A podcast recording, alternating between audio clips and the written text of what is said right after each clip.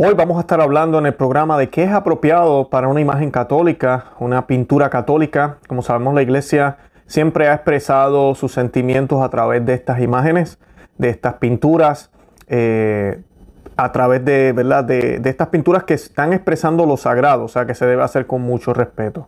Y dependiendo de los pueblos, vemos por ejemplo a la Santísima Virgen de India o con tez oscura, la vemos también de anglosajona o con tez clara, europea, la vemos también achinada, igualmente con Jesucristo.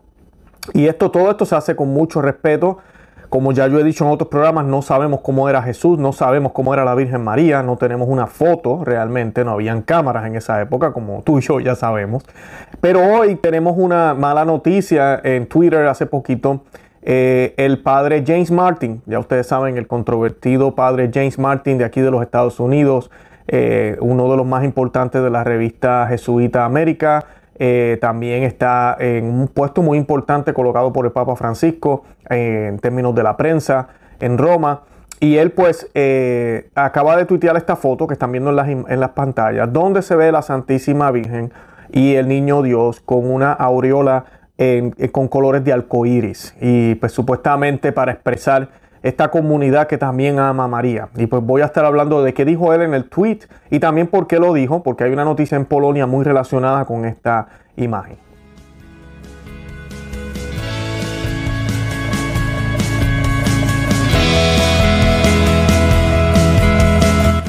Bienvenidos a Conoce, Ama y Vive tu Fe. Este es el programa donde compartimos el Evangelio y profundizamos en las bellezas y riquezas de nuestra fe católica.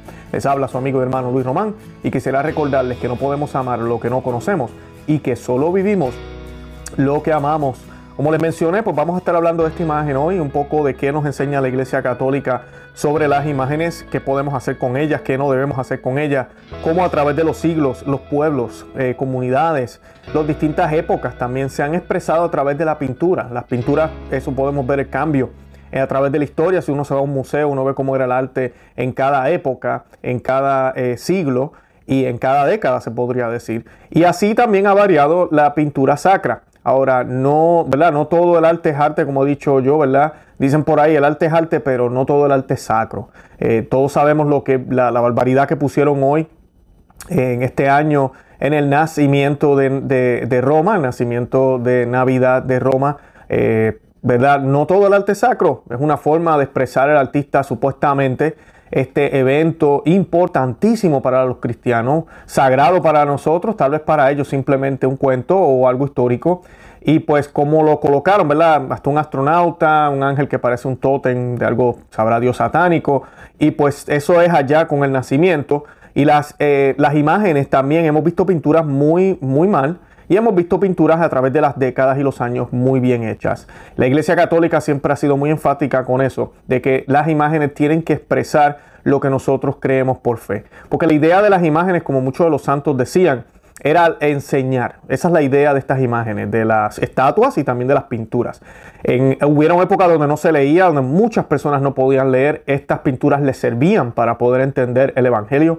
Pero además de eso, a nosotros, que sabemos leer tal vez y que sabemos entender el Evangelio sin tener que tener estas pinturas, nos ayudan a poder visualizar lo que sucedió, a poder pintar una imagen mejor en nuestra mente de cuáles fueron las palabras de Cristo, cuál fue la actitud de la Santísima Virgen, quién era Dios. Todo eso se puede expresar a través de una pintura. Un ejemplo que yo doy mucho, que a mí me parece curioso y me gusta verlo, es en algunas pinturas, especialmente en el Oriente, donde uno ve que ponen al Niño Dios, pero el Niño Dios cuando lo pintan no es un niño, es como un hombre pero pequeño en los brazos de María.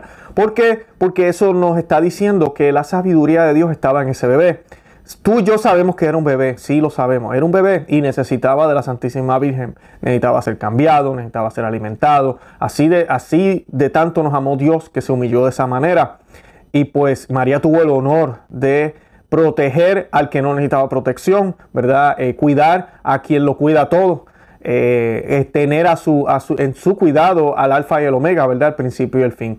Y pues pero la imagen como tal del niño estando, ¿verdad?, como un pequeño hombre, nos deja saber que la sabiduría de Dios siempre estuvo ahí, que Él siempre fue Dios, que no fue de momento cuando en adolescencia él se dio cuenta y dijo, tenía una crisis de identidad y de momento dijo, wow, yo creo que yo soy el hijo de Dios, así que voy a empezar a predicar, voy a empezar a hacer cosas milagrosas. No fue así, él siempre supo que él era Dios. Y es Dios desde que pisó tierra, desde bebé, desde siempre. Así que eso es importante, ¿verdad? Como decimos en el credo, la segunda persona de la Santísima Trinidad es la misma sustancia, ¿verdad? Jesucristo, un solo Dios, es el mismo en esencia completamente. Y pues eso lo representan ese tipo de pintura. Y pues así también vemos pinturas donde vemos a la Virgen, a José, representando esa modestia, la castidad que tenían, esa virginidad que tenían, esa unidad en Cristo que tenían, esa misión especial que tenían. Y muchas personas a veces piensan y quieren tratar de colocarle una humanidad que no es ni siquiera apropiada, como si María coqueteaba con José, o que José se le hizo bien difícil poder, ¿verdad?, no alejarse de María y no tener nada como hombre, que Jesús hacía travesura. Todo eso es aberrante pensarlo. A mí estamos hablando de Dios. Estamos hablando de dos grandes, de los más grandes santos. La Santísima Virgen Inmaculada nació sin pecado original. Tenemos a San José, un hombre justo, como dice la Biblia. Y pues sabemos que ambos tenían votos de castidad, como nos dice la tradición. Y tenían unas gracias especiales, porque si tú y yo pensamos que nosotros obtenemos gracias especiales para las misiones que tenemos, como ellos no las van a obtener. Y en el tweet que nos colocó el padre James Martin, antes de comenzar, disculpen, vamos a hacer un Ave María para encomendar este programa a la Santísima Virgen, para que sea nuestro Señor Jesucristo quien nos dé las palabras. Y esta oración la hacemos en el nombre del Padre, y del Hijo, y del Espíritu Santo. Amén. Dios te salve María, llena eres de gracia, el Señor es contigo. Bendita tú eres entre todas las mujeres, y bendito es el fruto de tu vientre Jesús. Santa María, Madre de Dios, ruega por nosotros pecadores, ahora y en la hora de nuestra muerte. Amén. Ave Maria, gratia plena, Dominus tecum. Benedicta tu in mulieribus et benedictus frutus ventris tui, Jesus. Santa Maria, Mater Dei, ora pro nobis peccatoribus, nunc et hora mortis nostre. Amén. In nomine Patri et Filii, Spiritus Sancti. Amén. Bendito sea Dios. Y pues, como les decía, la noticia que vamos a cubrir es esa imagen que ven en la pantalla. Y pues el controvertido sacerdote James Martin, para los que no saben, él lleva ya años defendiendo la causa gay en la iglesia. Él es uno de los que más está luchando por romper las murallas y construir puentes, así se llama uno de sus libros, dentro de la iglesia para poder darle la bienvenida a estas personas, porque aparentemente la Iglesia Católica los odia, los detesta, no es bien con ellos. Y él siempre ha estado haciendo comentarios como estos. Y dice el tweet, lo estoy traduciendo literalmente ahora, estoy poniendo la imagen en la pantalla.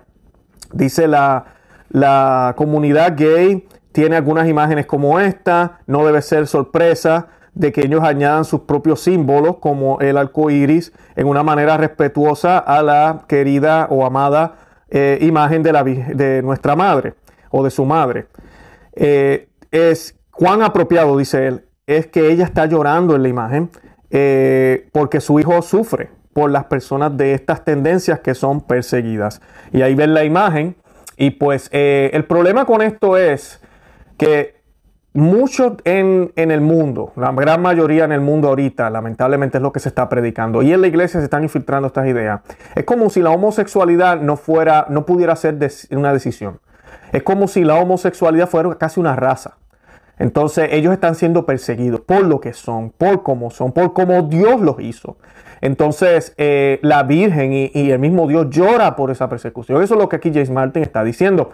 No es lo que enseña la Iglesia Católica sobre la homosexualidad. Y ahora les voy a citar lo que dice la Iglesia Católica para que tengan una idea. Él inclusive ha hablado en contra de este lenguaje que utiliza la Iglesia Católica debido a que pues, no está de acuerdo con el lenguaje. Y dice, es el Catecismo de la Iglesia Católica, numeral 2358. Dice, un número apreciable de hombres y mujeres presentan tendencias homosexuales profundamente arraigadas. Esta inclinación objetivamente desordenada, esto es bien importante, esa es la palabra que muchos están peleando, que quieren que cambien del Catecismo de la Iglesia Católica, que es un desorden. constituye para la mayoría de ellos esta inclinación una auténtica prueba. Deben ser acogidos con respeto, compasión y delicadeza. Se evitará respecto a ellos todo signo de discriminación injusta. Estas personas están llamadas a realizar la voluntad de Dios en su vida y, si son cristianas, a unir al sacrificio de la cruz del Señor las dificultades que pueden encontrar a causa de su condición. El siguiente numeral, el 2359, dice: las personas homosexuales están llamadas a la castidad mediante virtudes de dominio de sí mismo que eduquen la libertad interior y a veces mediante el apoyo de una amistad desinteresada de la oración y la gracia sacramental. Pueden y deben acercarse gradualmente y resueltamente a la perfección cristiana. Y esto es importante. ¿Qué nos está diciendo el Catecismo? Reconoce el Catecismo de la Iglesia Católica, basado en las Sagradas Escrituras, que es algo que no está bien, es algo que es un problema. Si no es tan claro dónde se condena la homosexualidad en las Sagradas Escrituras, vayan a Romanos 1, 26, 32. Ese pasaje, lamentablemente, ese es uno de los pasajes controvertidos que no se leen en ninguna misa en todo el año. Es bien importante, lo digo. ¿Por qué? Porque nosotros seguimos el misal, ¿verdad? El Novus Ordo, los que van a la misa, y ese misal no tiene este pasaje. Hay otros más que no están. No estamos diciendo que ellos quitaron pasajes de la Biblia. La Biblia y el misal son dos cosas distintas, ¿verdad? El misal es lo que se sigue, ¿verdad? Las lecturas que seguimos los católicos en 3 años. Casi se lee la Biblia entera si usted va todos los días a la misa, pero hay muchos pasajes que no están y este es uno de ellos. Si usted es un católico que nunca lee la Biblia, pues usted va a pensar que la homosexualidad no se toca en las Sagradas Escrituras, y sí se toca. Y este pasaje de la Iglesia Católica, del Catecismo de la Iglesia Católica, continúa con esa línea. Dice el siguiente, dice: la homosexualidad designa las relaciones entre hombres o mujeres que experimentan una atracción sexual exclusiva o predominante hacia personas del mismo sexo. Reviste formas muy variadas a través de los siglos y las culturas. Su origen psíquico permanece en gran medida inexplicado. Apoyándose en las Sagradas Escrituras que los presentan como depravaciones graves, Génesis 19, 1-29, ya mencioné Romanos 1, 24-27, y también San Pablo habla de esto en Corintios, primera de Corintios 6, 10, también le habla a Timoteo sobre esto en su primera carta, capítulo 1, versículo 10.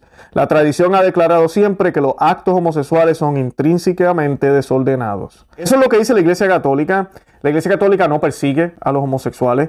La Iglesia Católica no odia a los homosexuales, al contrario, los ama y los quiere y desea que vengan y estén en esa perfección cristiana que pueden tener solo si superan estas tentaciones de estar con una persona del mismo sexo.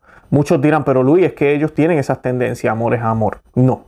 Para nosotros, amor no es amor. Amor es una decisión, mucho más que un sentimiento. Pues si yo me dejara llevar por los sentimientos, yo no le pudiera ser fiel a mi esposa tampoco. A mí, cuántas personas, mujeres muy agradables, a veces uno conoce y puede ser que haya hasta una conexión entre esa persona y yo, pero yo sé que yo no puedo tener una relación con esa persona, ni sexual, ni sentimental. ¿Por qué? Porque yo estoy casado. Yo hice una promesa. Eso primero me hace mejor persona porque yo controlo mis sentimientos. Y segundo, lleva ese amor que yo no tan solo siento, porque sí siento por mi esposa, pero lo lleva a algo más elevado, más trascendental, que me lleva a hacer decisiones de probar mi amor aunque ella no esté frente a mí. Lo fortalece. Y a la misma vez prueba que yo, con mi intelecto, a imagen y semejanza de Dios, que fuimos creados, controlo mi cuerpo, mis pasiones, todo lo que hago, mi mente, todo lo que decido hacer. Esa es la idea. Además de eso, cuando se hace el acto sexual, hay dos cosas necesarias. Esto nos lo enseña la Iglesia Católica. Tiene que haber un mutuo deseo de amor, ¿verdad? Un deseo honesto, un deseo, lo que acabo de decir ahora, de esa fidelidad. Debemos estar casados sacramentalmente, ser bien, ¿verdad? Ante los ojos de Dios tenemos que estar bien. Pero también debe haber un deseo genuino, de no alterar nada de cómo es. Y todos sabemos que una relación sexual normal, porque hoy en día nos enseñan muchas otras formas, no quiero ser gráfico aquí, pero envolviendo, vamos a decir, la boca, otras cosas que no son naturales, ¿verdad? Que no son para eso. Nos dicen que eso es relación sexual independientemente. La relación sexual envuelve los dos órganos reproductivos, el del hombre y la mujer. Y por ende el nombre lo dice, reproductivo. O sea que ese acto va a llevar a la reproducción de un niño, de una niña, de procrearnos. tenemos que estar abiertos a procrearnos. Si yo hago algo que Dios creó como lo creó y trato de alterar el fin de eso que Él creó, estoy en desobediencia con Dios. Por eso no podemos usar anticonceptivos, por eso no podemos hacer cosas raras en el hecho, ¿verdad?, de nuestra intimidad con nuestra pareja para evitar los hijos, o hacerlo de maneras aberrantes para evitar que vengan hijos. Eso no se debe hacer. No quiero ser muy gráfico, yo creo que todos me entendieron. La imagen que coloca, ya hablando de ese punto ya, así que no, la homosexualidad, como nos enseña la Iglesia Católica, es una tendencia desordenada, no es una raza la cual puede expresarse.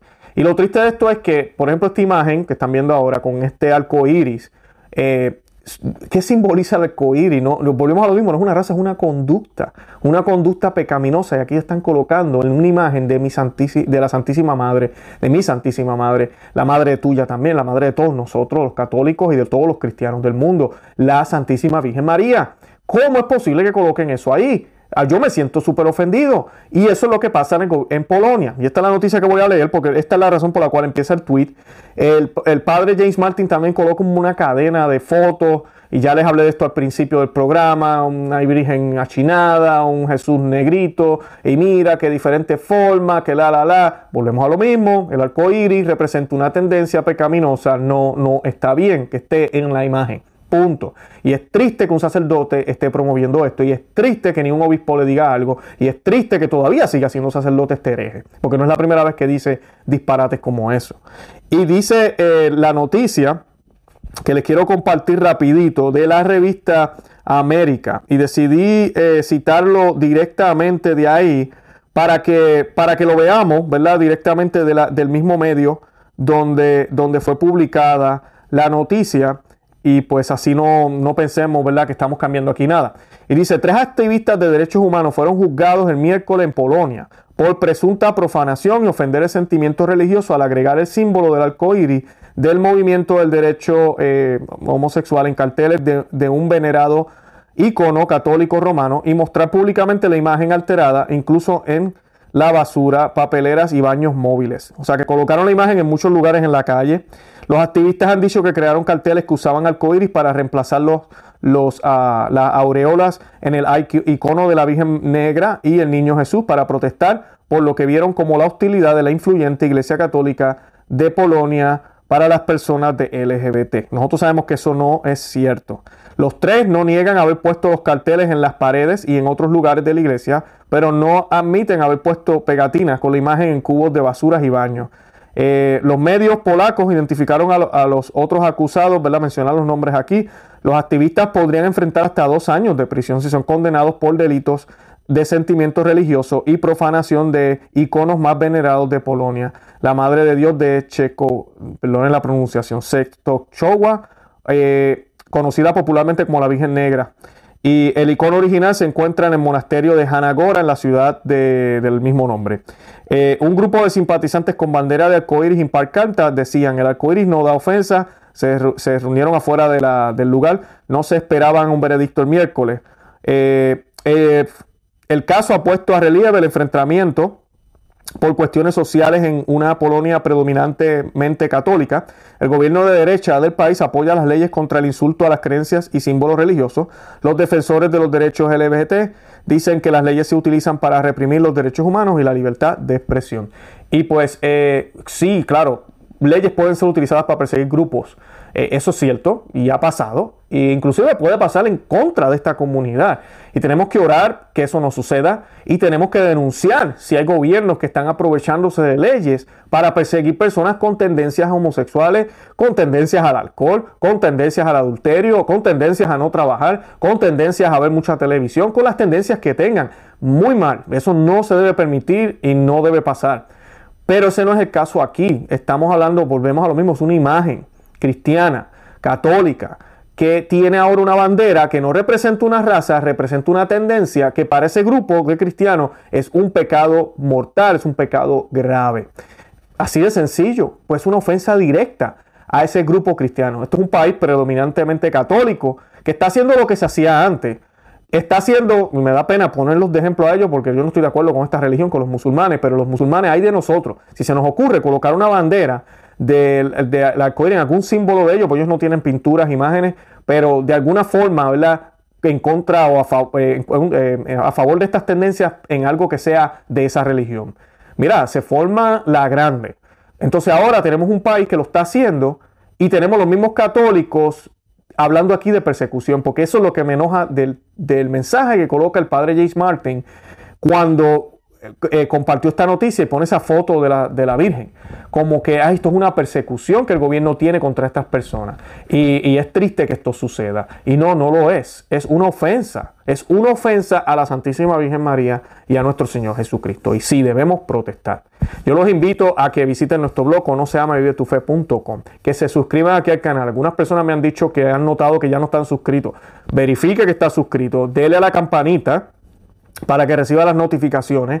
Y además de eso, también estamos en Rumble, por los que si tienen esa aplicación pueden ir allá. Solamente nos borraron un video que hicimos con Juan Bosco hace un tiempo, puede ser que nos borren más videos, así que pues allá van a estar también colocados por si acaso. Y además de eso, los invito a que compartan el video y compartan todo nuestro contenido en todos los medios sociales, en Facebook, en Twitter, en WhatsApp, en cualquiera de ellos que usted esté. Y además de eso también que nos sigan. Nosotros estamos también en Facebook y en Twitter y en Instagram. Yo coloco información escrita en esos lugares. Así que si usted no está en esa página, si usted tiene Facebook o Instagram o Twitter, busque Conoce, Ama y Vive tu Fe y dele me gusta. Y así pues no se pierde ninguna de nuestras notificaciones. A veces colocamos videos cortitos de estos mismos que hacemos acá. Colocamos noticias, fotos. Así que para que no se pierdan nada. All right? Y nada, de verdad que los amo en el amor de Cristo y Santa María, ora pro nobis.